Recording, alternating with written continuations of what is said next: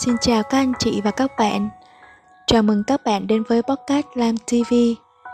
Tại podcast này, mình sẽ tản mạn về phong cách sống và cách mình tự cải thiện bản thân mỗi ngày để có được hạnh phúc và thành công hơn trong cuộc sống. Bây giờ, mình bắt đầu chủ đề ngày hôm nay nhé. Có một vài nguyên tắc và tư duy mà bạn cần tự hỏi chính mình để xác định mình thuộc tiếp người nào để từ đó thay đổi và trở nên tốt hơn ngày hôm qua tôi có bốn điều muốn chia sẻ với các bạn để duy trì động lực mỗi ngày. Thứ nhất, vượt qua hành động không thoải mái. Khi bạn cảm thấy thoải mái, thì đó là lúc rủi ro nhất, vì cảm giác đó sẽ khiến bạn mất động lực và trở nên lười biếng và muốn hưởng thụ nhiều hơn. Bạn phải vượt qua sự lười biếng ở giai đoạn này để tiếp tục thử thách bản thân mình, nâng cao kỹ năng và cải thiện năng lực bản thân để tiếp tục phát triển. Thoạt nhìn, sự lười biếng ở trong giai đoạn này sẽ chẳng có tác hại gì đến với bạn cả. Giả sử bạn đang mơ về việc rời bỏ công việc văn phòng để xây dựng ước mơ của bạn, nhưng nó mãi nằm trong suy nghĩ của bạn vì bạn đang cảm thấy thoải mái với mức lương nhận được hàng tháng cố định, giúp bạn trang trải được cuộc sống và bạn nghĩ đó là an toàn. Nhưng hãy nghĩ đến tất cả cơ hội mà bạn có được khi bạn tiếp tục hành động và rủi ro khi bạn ngưng không hành động gì nữa. Nếu suy nghĩ đủ kỹ và liệt kê được hai mặt tích cực và tiêu cực của vấn đề này bạn sẽ thấy việc đứng im tại chỗ thậm chí còn đáng sợ hơn. Nếu bạn cảm thấy an toàn với môi trường làm việc hiện tại, thì vẫn phải không ngừng nâng cao năng lực bản thân để phát triển mức lương cũng như vị trí của mình tại công ty theo thời gian. Hãy thực hiện từng bước nhỏ trong một chặng đường dài. Đừng nghĩ mọi thứ quá xa vời hay phủ nhận bản thân ngay từ đầu là điều này bạn không thể làm được, mà bạn hãy bắt tay vào hành động từng bước nhỏ, giống như đọc một cuốn sách nếu bạn là một người chưa từng đọc sách, ai đó đưa cho bạn quyển sách dày một ngàn trang thì sẽ cho bạn cảm giác không tưởng ngay lập tức. Làm sao tôi có thể đọc hết quyển sách này? Nhưng thay vì suy nghĩ làm sao để đọc hết một ngàn trang sách này thì hãy bắt đầu ngồi dậy, lật trang sách đầu tiên và đọc mỗi ngày một ít. Ví dụ như mỗi ngày đọc 10 trang thì sau 3 tháng bạn cũng có thể hoàn thành quyển sách. Còn hơn là bạn cứ ngồi nghĩ về quyển sách đó lo lắng không biết làm sao để đọc và cứ như thế cho đến 3 tháng sau, bạn vẫn chưa đọc được gì. Có thể sau khi đọc hết quyển sách này, bạn vẫn chưa nhận thấy giá trị từ nội dung sách đem lại cho bạn ngay. Nhưng quá trình bạn đọc nó mỗi ngày một ít trong vòng 3 tháng liên tục, nó đã cho bạn một thói quen tốt, đó là kiên trì và kỷ luật. Một thói quen không thể thiếu nếu bạn muốn thành công. Tiếp theo là quy tắc 40% và 70%. Đây là nguyên tắc của cựu ngoại trưởng Hoa Kỳ Colin Powell. Ông nói rằng, bất cứ khi nào phải đối diện với một lựa chọn khó khăn, bạn nên có không dưới 40% và không quá 70% thông tin cần thiết để đưa ra quyết định.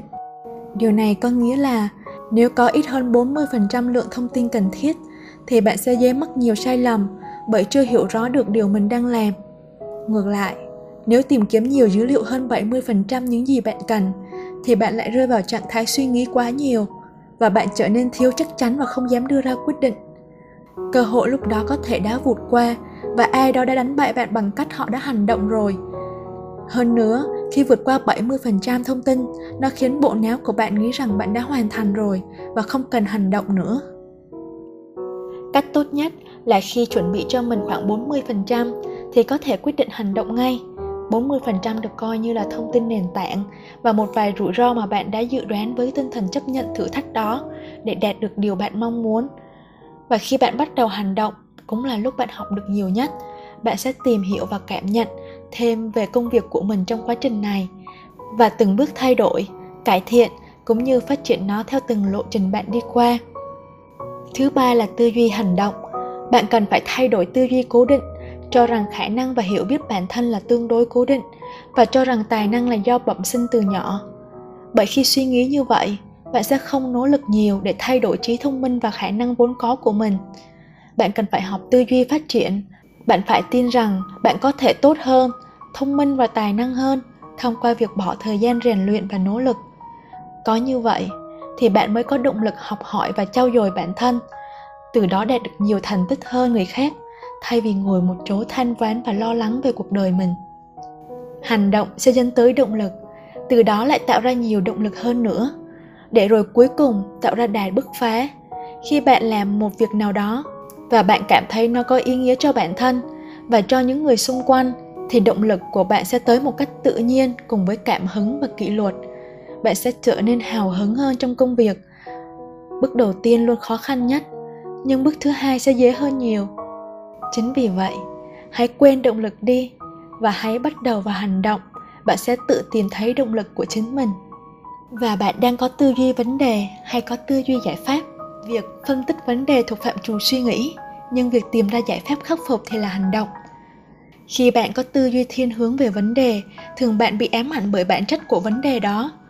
Và luôn tự hỏi, điều gì sẽ xảy ra và khó chịu khi nó vẫn tiếp tục xảy ra ở thời điểm hiện tại? Hơn nữa, bạn còn tìm cách đổ lỗi và đẩy trách nhiệm cho vấn đề hoặc cho người khác. Bạn đối phó với nó bằng cách tránh xa nó và để nó tiếp tục trở thành vấn đề ngày càng lớn hơn.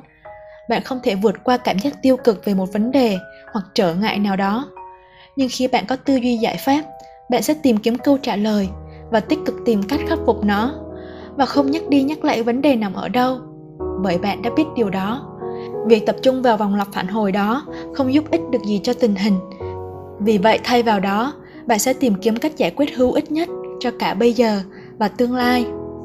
Và cuối cùng, một trong những cách tốt nhất để có thể hành động và duy trì động lực, đó chính là tránh xa những lời bào chữa.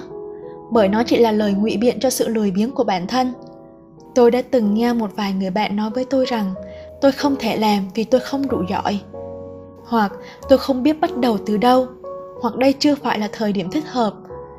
Nhưng khi tôi cố gắng giúp và đưa giải pháp cho họ, thì họ lại tiếp tục than ván rằng mình không có đủ thời gian, hoặc chưa có cơ hội, và may mắn chưa đến.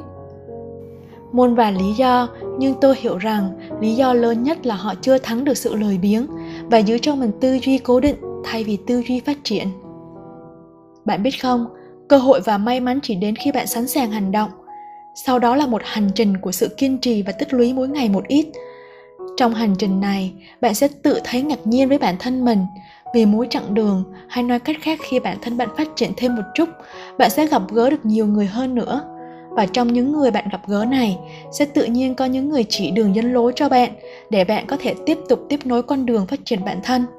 Nó giống như một cơ duyên, mà chỉ khi bạn hành động và hành động, thì mọi thứ tự nhiên tới khi đó, bạn nhìn lại và thấy rằng mình thật may mắn.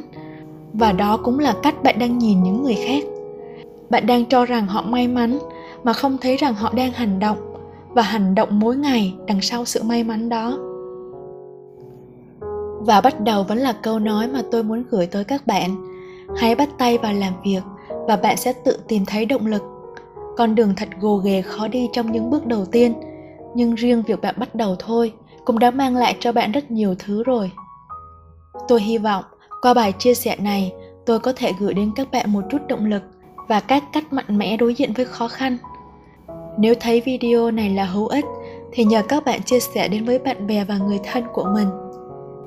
Xin cảm ơn sự lắng nghe của các bạn và chúc các bạn luôn cảm thấy bình an và mạnh mẽ ngay cả những lúc khó khăn nhất của cuộc đời mình.